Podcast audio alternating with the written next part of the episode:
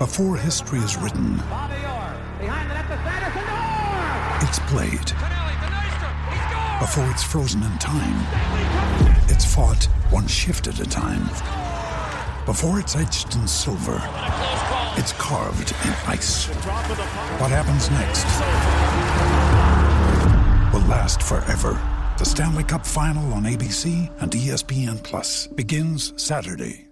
The world's most exciting podcast, home of borders, language, culture. And here he is, New York Times best-selling author and National Radio Hall of Fame inductee, Michael Savage. I'm Michael Savage, host of the Savage Nation podcast, home of borders, language, and culture. Hear my new podcast each week as I speak with top guests from around the world. Right now, we have over 700 shows in our library featuring interviews with world leaders, scientists, faith teachers, and more, including President Donald Trump, Prime Minister of Israel Ehud Barak, Edward Teller, the father of the hydrogen bomb, Jerry Falwell, and so much more conversations and commentary you cannot find anywhere else. Other guests have included Samuel Cohen, the father of the neutron bomb, Breitbart's Alex Marlow, the great author Peter Schweitzer, Colonel Douglas McGregor. Be here or be nowhere. The Savage Nation Podcast. Catch the Michael Savage Podcast on all podcast platforms every Tuesday and every Friday. Hoy en Biblioteca Footbox, la selección francesa, el trayecto de la multiculturalidad, el pionero de la apertura, el pionero de la diversidad. ¿En qué Copa del Mundo ya aparecieron futbolistas franceses de diversos continentes? Mucho antes, se lo dejo claro, que en el 98. ¿Cómo fue este camino? ¿Qué futbolista francés, capitán de la selección, terminó colaborando para la Gestapo, para los nazis en la Segunda Guerra Mundial? ¿Cómo ha sido todo este trayecto? ¿Qué polémicas ha incluido? La historia política, cultural, social de la selección francesa. Hoy en Biblioteca Footbox. Biblioteca Footbox, especial de Qatar, con Alberto Lati, un podcast de Footbox. Biblioteca Footbox, qué placer saludarle. Soy su amigo Alberto Lati. Vaya usted apilando, vaya usted colocando en el orden que se le antoje, en orden alfabético, en orden de género, en orden de preferencia, en orden de colores, sabores, lo que usted diga. Libros en esta Biblioteca Footbox sobre Francia. Sí, para hablar de fútbol francés, pero también podemos hablar de los grandes escritores de este país o de algún escritor vinculado directamente a este país, aunque también parte de la ruptura en relación con Argelia cuando ésta dejó de ser una colonia francesa, Albert Camus, y todo lo que sabía sobre la moral, decía él, antiguo guardameta, se lo debía al fútbol. Pero más allá de Camus o de Sartre o de Solá o de Balzac o de Flaubert o de del escritor francés que usted me quiere indicar, de algún poeta maldito o de Baudelaire, más allá de eso, el fútbol y algunos que lo juegan auténticamente como poetas, haciendo versos con el balón. El vigente campeón del mundo, la Francia, coronada por segunda ocasión en su historia en el estadio Luzhniki, en Rusia 2018, en Moscú, tras imponerse a Croacia, la misma Francia que a decir de los momios y a consideración muy personal es la máxima favorita para coronarse en la Copa del Mundo de Qatar 2022. Ya por principio de cuentas, tener adelante acaso a los dos delanteros más en forma de toda la Copa del Mundo, Karim Benzema y Kylian Mbappé, ya con eso, pero luego vamos acumulando nombres como Ngolo Kanté y tantos, tantísimos más. Esa Francia, esa Francia que es la pionera de la migración y la multiculturalidad en la cancha, en el fútbol los únicos y verdaderos pioneros del fútbol como una ventana a una sociedad diversa, variopinta, de multitud de procedencias, de creencias, de colores. Los franceses, con esa selección blé, lo que para buena parte de los equipos nacionales, lo que para buena parte de los representativos, las selecciones, ha llegado apenas en los años 90 o algunos incluso después. Recuerdo yo, todavía en el Mundial 2002, cómo suscitaba sorpresa ver con la selección alemana a futbolistas con ascendencia o procedencia africana como Gerald Asamoah, como David Odonkor en aquel momento, Asamoah de Ghana, Odonkor de Nigeria. En aquel momento era gran noticia tratar de entender en 2002 y en 2006 este fenómeno. Con Alemania ya se hizo algo normal, como con Suiza y como con Suecia y como con tantas selecciones más. Pero Francia fue la pionera y no necesariamente desde un continente, sino desde todos. Ese vínculo francés, a través de sus colonias, con cada confín del planeta, propició este fenómeno. Si sus vecinos al otro lado del Canal de la Mancha, la selección inglesa, los ingleses, fueron quienes inventaron los deportes modernos en su mayoría, vale la pena enfatizar que los franceses fueron quienes inventaron los certámenes y los organismos deportivos. Y alguna vez me aventé yo por París un recorrido por los puntos en los que fue creada la Copa del Mundo, eh, donde fueron creados los Juegos Olímpicos, la Universidad de la Sorbona, o también lo que era la casa de Pierre de Coubertin, muy cerca de eh, justamente de Les Invalides, de los inválidos, donde se encuentra el mausoleo de Napoleón, o donde nació el Balón de Oro, o donde nació la Eurocopa, donde nació la Champions League, donde nació el Tour de Francia, y tantos eventos más los ingleses pueden decir, inventamos las reglas de los deportes modernos, en su mayoría. Los franceses pueden decir, inventamos los torneos mundiales, internacionales de los deportes modernos, también en su gran mayoría. Y así como inventaron eso, los franceses pueden estar convencidos, fueron los inventores de las selecciones multiculturales que van siendo norma en Europa. En los años 30, en los años 30 ya aparecía en la selección francesa un futbolista llamado Raúl Diagne. Raúl Diagne tenía padres senegaleses. En esos tiempos era completamente atípica, completamente extraña la convivencia con personas con sangre africana en Europa. Una segregación, una separación, una falta de cohabitación. Y Raúl Diagne rompía paradigmas porque su padre, Blas Diagne había sido el primer personaje africano elegido para la Cámara Francesa de Diputados, así como su hijo Raúl iba a ser el primer futbolista de procedencia africana en la selección nacional. Blas Diagne, nacido en Senegal y parte de la política francesa. Raúl Diagne, ya nacido en Francia, de padres senegaleses y parte de la selección.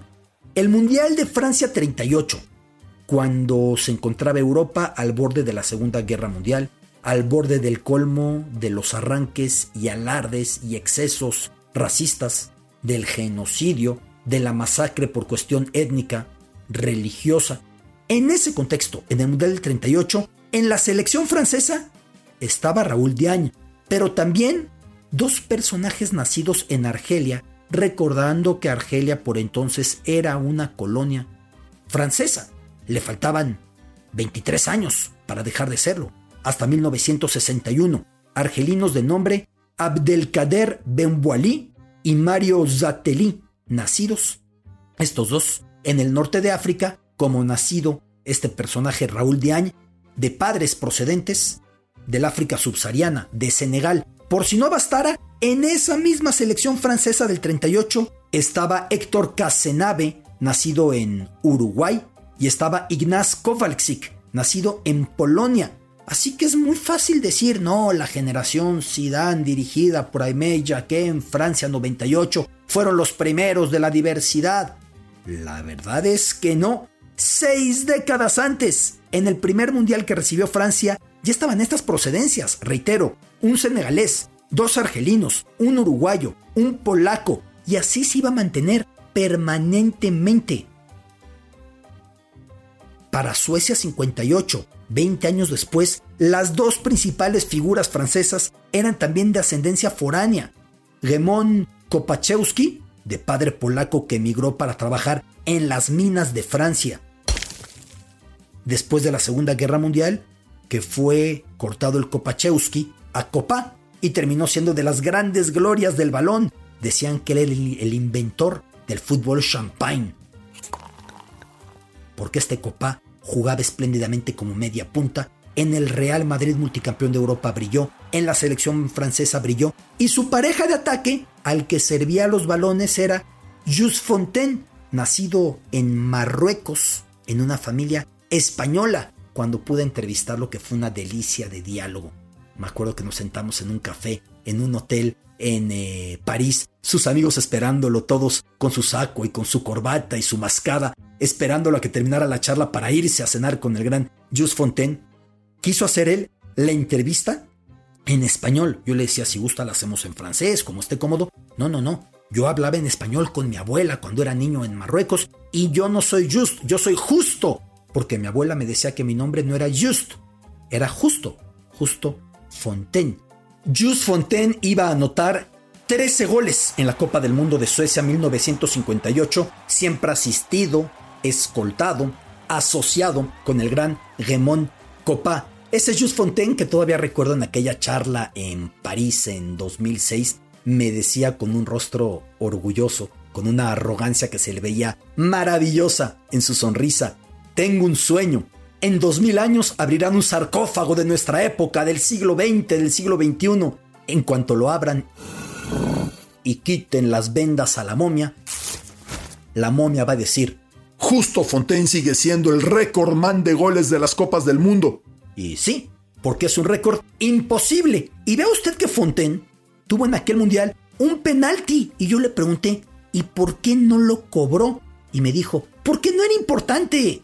Lo importante era ganar. Yo hoy veo cuando festejan goles, marometas, bailecitos, besitos, coreografías. En mi época era ir a agradecer al que te dio el pase y de regreso a la media cancha. Es solo un gol. Pues sí, para él era solamente un gol, pero hizo 13. En el Mundial del 98, Ronaldo Nazario había prometido el gran fenómeno que iba a hacer 13 goles para igualar el récord de Jules Fontaine. 13 goles por cada uno de sus familiares que viajaron de Brasil hasta Francia y no se quedó ni cerca. En 2002 llegó a 8. 13 goles y con menos partidos. Yo le creo a Fontaine con lo que dice de la momia. Pero antes de ese Mundial del 58 y después de ese Mundial del 38, en los dos viéndose la diversidad, la variedad francesa, vale la pena mencionar que durante la Segunda Guerra Mundial Alexandre Villaplan, quien había sido capitán de la selección francesa de fútbol, se iba a convertir en colaborador de la Gestapo cuando fue ocupada Francia y surgió en la Francia de Vichy, la Francia con un gobierno títere manipulado desde Alemania, desde Berlín, por Hitler, por el régimen nazi, esa Francia colaboracionista con los nazis que priorizaría el rugby por encima del fútbol y extrañamente iba a decretar, esto fue muy extraño, que los partidos de fútbol tenían que durar 10 minutos menos, 5 minutos menos por tiempo. Una decisión de la Francia de Vichy, la Francia de la Segunda Guerra Mundial, en la que el capitán de la selección francesa, Alexandre Villaplan, se convirtió nada menos que en colaborador de la Gestapo en aquel periodo. Pero terminó la guerra y vino el Mundial 58 y siguió esta evolución tan variada. La siguiente gran escuadra francesa llegó a fines de los años 70 e iba a mantener ese ingrediente pluralista. Michel Platini, de ascendencia italiana, Jean Tigana, de ascendencia de Mali, Marius Tresor, de ascendencia de Islas Guadalupe. Ve usted, uno, obra de la migración europea, Platini. Otro, obra de la migración africana, Tigana. Otro, obra de la migración caribeña, Tresor, para los que piensan que la diversidad en el fútbol francés empezó en el 98, no, viene desde muy lejos, ya les enseñé que desde el 38 ya se manifestaba, pero a cada gran generación francesa la íbamos viendo. Y así, con ese equipo que fue campeón en el 84 de la Eurocopa, llegó el primer título en la historia de la selección francesa. Una generación inolvidable que increíblemente no pudo llegar a la final de un mundial colofón de la misma que se da al no calificar a Italia 90 recién retirado Michel Platini, lo convierten en seleccionador nacional y Francia no califica el 90. No conforme con eso, Francia no califica a Estados Unidos 94. Ya tenía a Eric Cantona empezando, ya tenía a David Ginola en un gran momento, tenía a Jean-Pierre Papin, tenía al Olympique de Marsella que con muchas críticas por sobornos en la liga francesa, el Olympique de Marsella había sido campeón de Europa. El único campeón de Europa, de la Champions, francés, a la fecha, ese Olympique, que tenía como dueño al muy polémico Bernard Tapie. Pues esa Francia no califica al 94 cuando pierde un partido contra Israel y luego la Bulgaria de Stoichkov y Kostadinov y Jordan Lechkov y Balakov les remonta un partido increíble. Así que Francia se prepara para el Mundial del 98 y genera una estructura con una instalación llamada Claire Fontaine en la que iba a trabajar a los nuevos talentos del fútbol francés, talentos que iba a tomar ahí para poderlos desarrollar de la mejor manera. Y en Clairefontaine se gesta también de alguna manera en ese centro técnico nacional las, eh, los estamentos, las bases de lo que iba a ser la Francia campeona del 98. Así que en el Mundial del 98, cuando el balón de la Copa del Mundo se llamó tricolor por los tres colores de la bandera francesa, la Francia de todos lados se coronó. Una Francia que llevó a otra dimensión lo que ya se manifestó en el 38 con senegaleses, uruguayos, polacos, argelinos, en el 58 con un hispano marroquí y un polaco, en los 80 con un senegalés, un italiano, alguien del Caribe, pero la del 98 tenía a Zidane de Argelia, a Desaí de Ghana, a Yorkaev de Armenia, a Turam del Caribe, a Karembé de Oceanía de Nueva Caledonia, a Trezeguet de Argentina, por supuesto que la extrema derecha a través del radical Jean-Marie Le Pen, padre de Marine Le Pen, que sigue muy activa en la política, llegó a la segunda vuelta en las elecciones generales francesas recientemente, protestaba y decía que esa Francia era artificial. Pero esa Francia que él llamaba artificial ganó la primera Copa del Mundo y luego ganó la Eurocopa en el 2000. Para 2001, esa Francia se enfrenta a Argelia, conmemorando los 40 años de la independencia argelina. Lo que era la sesión de la fraternidad terminó con la marsellesa, el himno francés, abuchado en París terminó con invasión de campo, terminó con Lilian Thuram, siempre con otra visión, ya hemos hablado de él muchas veces en Biblioteca Footbox, gritando a los invasores en la cancha mientras la gente de seguridad de la selección francesa le decía al vestidor a cuidarlo, decía no me toquen. Y gritaba a los invasores, ¿no se dan cuenta? Están dañando a la causa de los guetos, están dando pretextos a los racistas y a los que no nos quieren, no seamos violentos, no rompamos las leyes. En realidad, esa Francia que tan armónica lucía en la cancha en el 98 con sus mil colores, esa Francia que tan maravillosa lucía en la cancha en el Mundial 2018, en el camino ha tenido muchos problemas para lidiar con esa diversidad que acaso solo triunfa en el deporte. Los disturbios en el extrarradio de París, en el mismo Saint-Denis donde está el estadio, coches como barricadas, en fuego, jóvenes descendientes de inmigrantes protestando por no disponer de las mismas condiciones, las mismas condiciones de desarrollo que el resto de los franceses. En 2015, ahí en Saint-Denis, se desmontaba una de las células de los terribles atentados terroristas de la noche de Bataclan y la noche en la que en el partido Francia-Alemania se intentaron introducir al estadio con una bomba.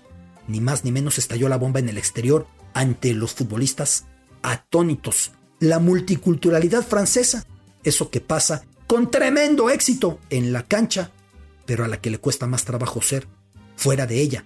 Multiculturalidad casi centenaria si tomamos el 38 como la base, ahora abanderada por Pogba, por Mbappé, por Kanté, por Griezmann, por Benzema, todos ellos con una parte habiendo llegado del exterior. La Francia de tres colores, bleu, azul, blanc, blanca, rouge, roja.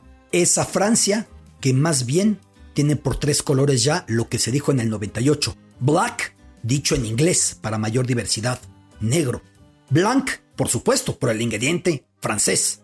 Y beige, como se conoce al inmigrante norteafricano, de ser nada más y nada menos que bleu, blanc y rouge, a ser black, blanc y beige, toda una transición, toda una evolución que no empezó en el 98, que no empezó con Zidane, que no empezó con Platini, que viene desde incluso Francia, 1938. Biblioteca Footbox, soy su amigo Alberto Lati. Esto fue Biblioteca Footbox, especial de Qatar, un podcast con Alberto Lati, exclusivo de Footbox.